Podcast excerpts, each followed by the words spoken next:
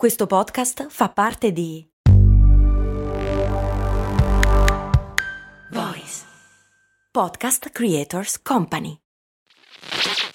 Ciao, sono Max Corona e prima di dedicare tutta la mia vita a raccontare le storie di tre marchi più famosi, volevo avere un fast food. Un fast food di zuppe per la precisione. Sì, sì, hai capito bene, un posto proprio come un vero e proprio fast food di hamburger, ma al posto dei panini vellutate e minestre. Avevo trovato anche un nome, So Up. Purtroppo non ho mai dato una vera occasione a questa idea. All'epoca lavoravo, dovevo pagare l'affitto, sapete, lasciare tutto per lanciare una startup mi sembrava un rischio troppo grande. Ed è un vero peccato che all'epoca non ci fosse un progetto come lo Startup Builder di Startup Gigs, che supporta anche questo ascolto. È un percorso pratico, concreto e flessibile che ti dà tutti gli strumenti per poter credere nella tua idea aumentando così la probabilità di successo, e che in 14 edizioni ha già incubato oltre 1000 progetti, supportato oltre 2000 persone e aiutato loro a raccogliere oltre 9 milioni di euro di finanziamento. Non è necessario lasciare il proprio lavoro e fare un salto nel vuoto per dar voce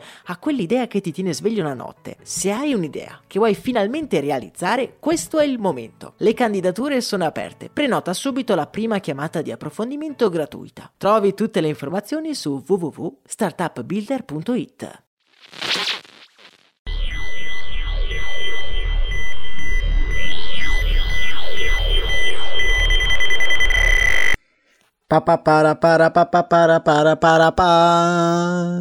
Max Corona presenta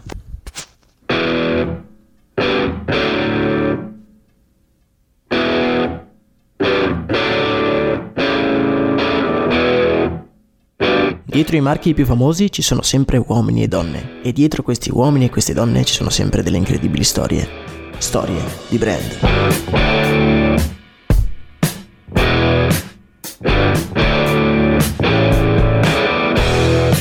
Bentornati nell'unico show in cui andiamo a rivelare la storia dietro i marchi più famosi. Volevo innanzitutto ringraziare tutti quelli che ci hanno ascoltato negli episodi precedenti e vi invito inoltre a mettere un bel like alla pagina Storia di Brand su Instagram dove troverete delle interessanti curiosità che non andremo a trattare nel corso dell'episodio.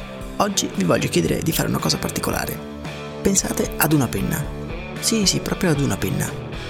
Sono sicuro che nella vostra mente si è materializzata l'immagine di una penna Bic Beh, Vic, come avrete intuito dal titolo, è anche il protagonista della nostra storia. Una grande storia, nata però da un grande fallimento. Ma non perdiamo tempo perché il viaggio che dovremo fare oggi è abbastanza lungo, dovremo tornare indietro di parecchi anni. Quindi entriamo nella nostra macchina del tempo e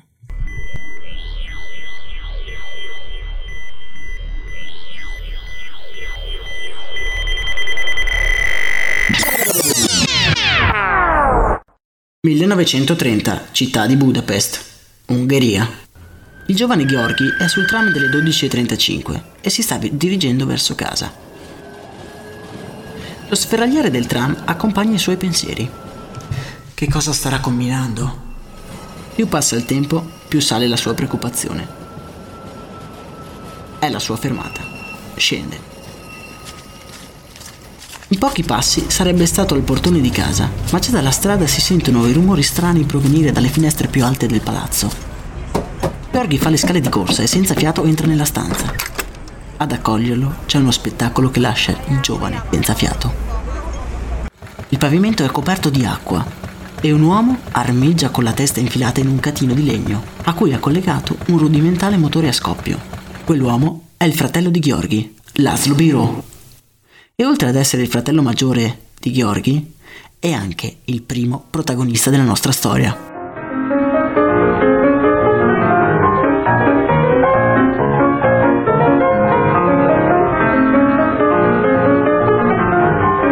Trovandolo con la testa in un catino di legno, forse lo avrete capito da soli. Laszlo è un personaggio molto eclettico. In questo momento sta progettando un prototipo rudimentale di una lavatrice, ma durante la sua breve vita si è guadagnato da vivere facendo i lavori più disparati. Recentemente si è infatti occupato di ipnosi, all'epoca una materia molto in voga. Ma Laszlo è anche un doganiere, un pittore surrealista, un aviatore, uno scultore e un collaboratore del settimanale Avanti. Proprio durante questa collaborazione nel campo dell'editoria Laszlo è colto da un pensiero fisso, scaturito dal suo instancabile spirito di osservazione. All'epoca gli articoli venivano scritti a mano, su di un foglio e con l'ausilio della penna stilografica. Ora, scrivere con la penna stilografica forse non è una cosa molto comune oggigiorno, ma gli ascoltatori più esperti sapranno che non è una cosa molto facile. Inventate negli Stati Uniti nel tardo Ottocento, le penne stilografiche erano all'epoca molto fragili. Infatti i serbatoi di inchiostro si rompevano facilmente ed era praticamente impossibile evitare di macchiare il foglio innumerevoli volte.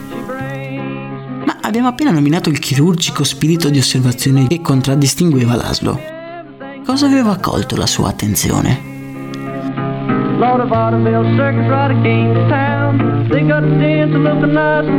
Dunque, abbiamo detto che i fogli su cui si scrivevano gli articoli erano sempre dilaniati dall'inchiostro, giusto? Ma non succedeva la stessa cosa con l'inchiostro usato per stampare i giornali, quali si asciugavano molto prima e non sbavavano mai. Ma com'era possibile? Beh, ma perché non mettere lo stesso inchiostro anche nelle penne stilografiche? No, eh, effettivamente non era così semplice. L'inchiostro dei giornali era troppo viscoso. Ma una soluzione andava trovata. Laszlo si mise all'opera e per farlo chiese aiuto all'amico e fratello Gheorghi, che abbiamo appena conosciuto. Per fortuna di Laszlo, il fratello è anche un chimico promettente e per sua sfortuna invece non riesce mai a tirarsi indietro dalle pazze idee che gli propone il fratello.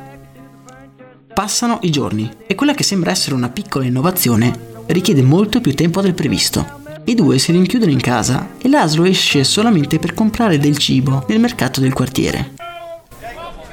Un giorno sta tornando proprio da una di queste commissioni quando vede dei ragazzini accovacciati al bordo della strada.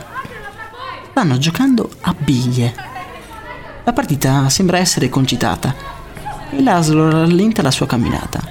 Uno dei bambini lancia una biglia questa attraversa una pozzanghera lasciando dietro di sé una chiara striscia di bagnato. Ma è chiaro. Laszlo si precipita a casa dal fratello. Dobbiamo usare una sfera. L'inchiostro così riuscirà ad uscire più facilmente. Era nata la penna sfera.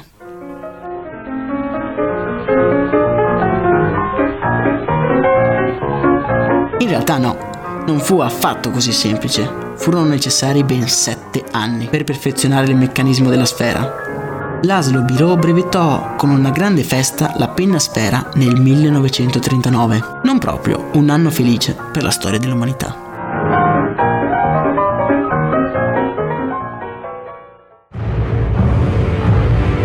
Un'ombra oscura si stava dipanando sopra l'Europa.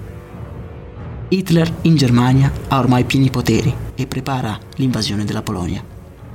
I fratelli Biro, ebrei e residenti in Ungheria, non si sentono sicuri e Laszlo, terrorizzato dalle esecuzioni sommarie che stavano cominciando a verificarsi in giro per il paese, si trasferisce a Parigi.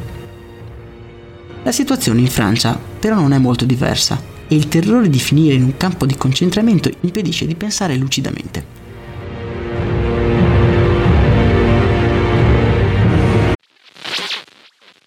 Ciao, sono sempre io, Max Corona, e ormai da anni racconto storie di brand.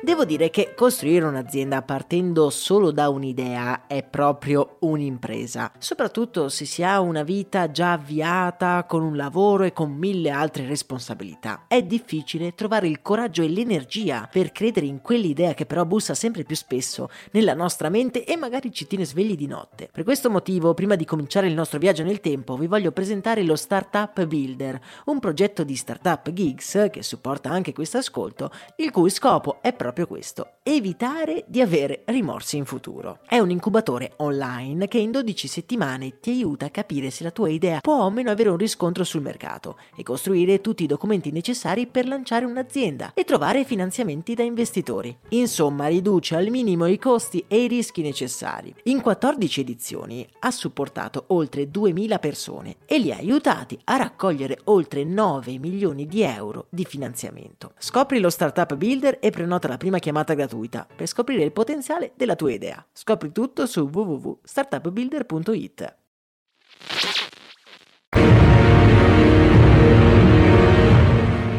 Laszlo, come avrete intuito, è una di quelle persone immerse in mille idee e progetti e non si sa come si trova in situazioni al limite dell'incredibile.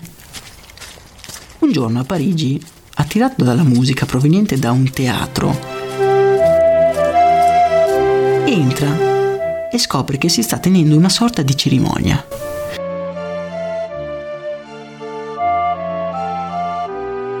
In quella cerimonia Laszlo conoscerà niente meno che il presidente dell'Argentina, il quale prende in simpatia il giovane inventore ungherese e lo invita ufficialmente a trasferirsi in Sud America. Con le immagini dei suoi concittadini stivati nei treni per essere deportati, il nostro protagonista accetta l'offerta del presidente e il 5 settembre 1939 si trasferisce a Buenos Aires.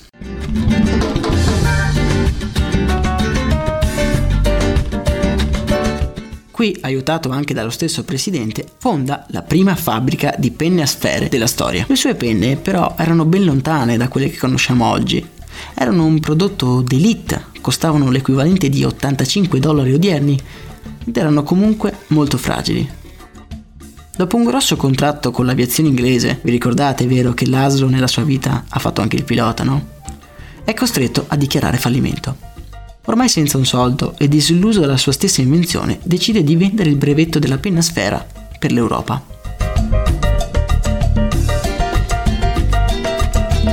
Contemporaneamente, un giovane imprenditore nato a Torino, ma francese di nascita, stava proprio in quei giorni costruendo la sua prima fabbrica di penne stilografiche a Clugy, in Francia. Nel 1947, dopo che il giovane Marcel, questo è il suo nome, viene a conoscenza che il brevetto della penna sfera era in vendita, non se lo fece dire due volte e per 2 milioni di dollari ottenne il diritto di utilizzare il progetto di Laszlo.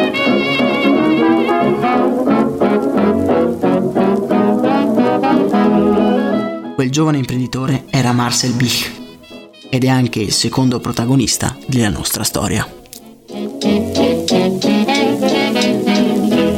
Come detto, Marcel produceva penne stilografiche, ma aveva intuito che le penne a sfera sarebbero state il futuro. Erano indubbiamente meglio, non sporcavano, duravano di più ed erano veramente più comode.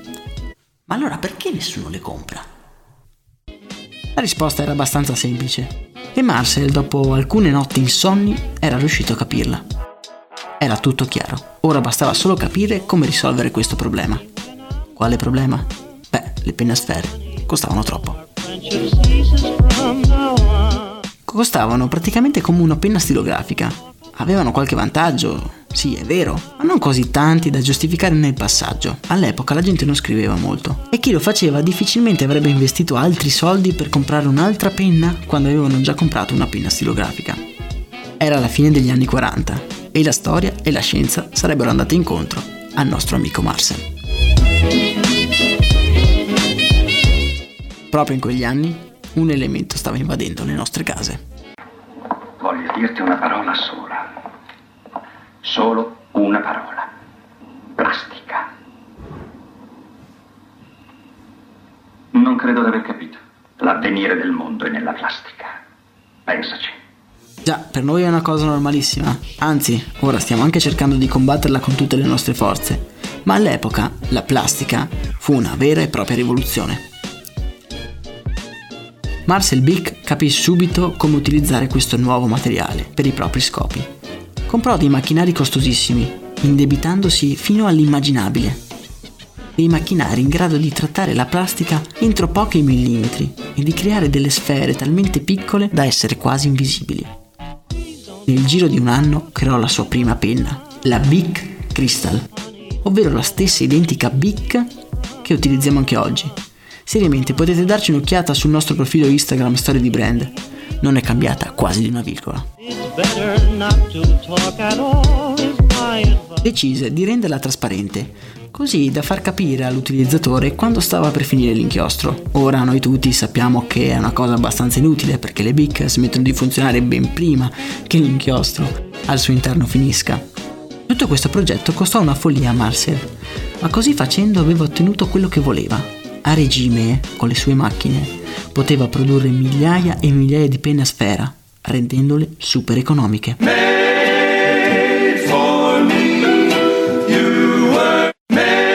Ora gli serviva un logo per la sua azienda, che aveva deciso di chiamare col suo cognome, Bich. I dipendenti però gli fecero notare che era molto strano chiamare una penna Bic ed era molto più semplice chiamarla semplicemente Bic, H finale. Serviva ora un logo. Marcel spedì il progetto per il logo ad una sorta di agenzia di illustratori, pittori, tirare a campare disegnava anche grafiche pubblicitarie. Il progetto di Bic finì quindi sulla scrivania di Ra- Raymond Savignac, un illustratore molto riconosciuto. I suoi disegni e poster pubblicitari sono famosi tutt'oggi. Ne trovate sempre alcuni esempi nella nostra pagina Instagram di Storia di Brand. Il suo stile, come vedrete, è molto fanciullesco. Dove eravamo? Ah sì, il progetto rimase sulla sua scrivania per settimane, finché un giorno Bic chiamò inferocito il buon Savignac chiedendogli che fine avesse fatto il suo logo. Controvoglia Savignac pensò a come impersonificare l'azienda di Bic. Venne in mente un bambino, un bambino che portava dietro la schiena una penna legata come se fosse una spada da samurai. La testa del bambino? Beh, la testa sarebbe stata ovviamente una sfera.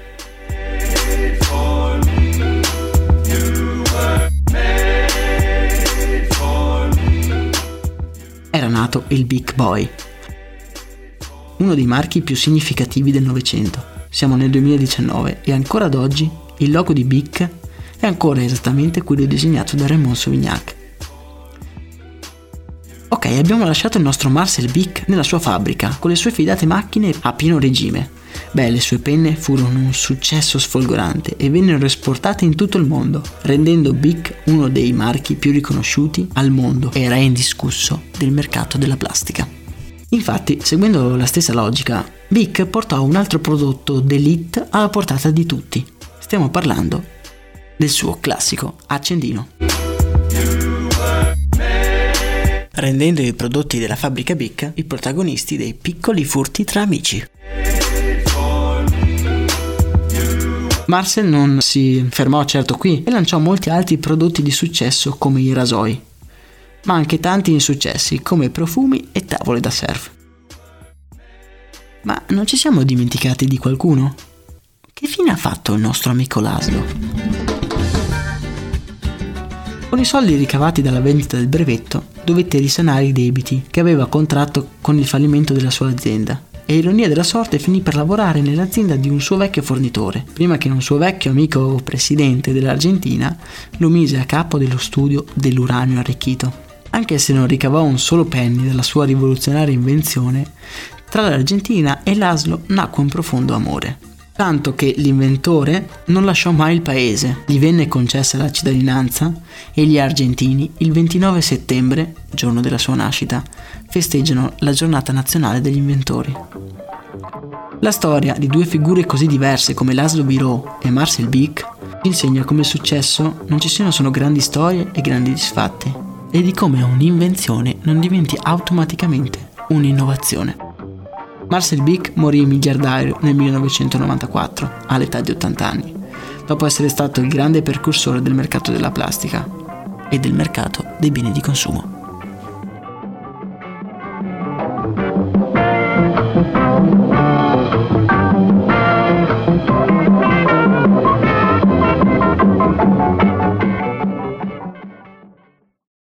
Rieccoci tornati nel noiosissimo presente. Vi ringrazio di essere arrivati fin qui e vi invito di nuovo a mettere mi piace alla pagina Instagram di Storia di Brand. Lì troverete, come è successo per l'episodio di Airbnb e quelli precedenti, molte curiosità che non abbiamo toccato nel corso dell'episodio. La nostra missione di viaggiatori nel tempo finisce qui, ma non disperate, ci risentiremo la prossima settimana con una nuova Storia di Brand. Ciao!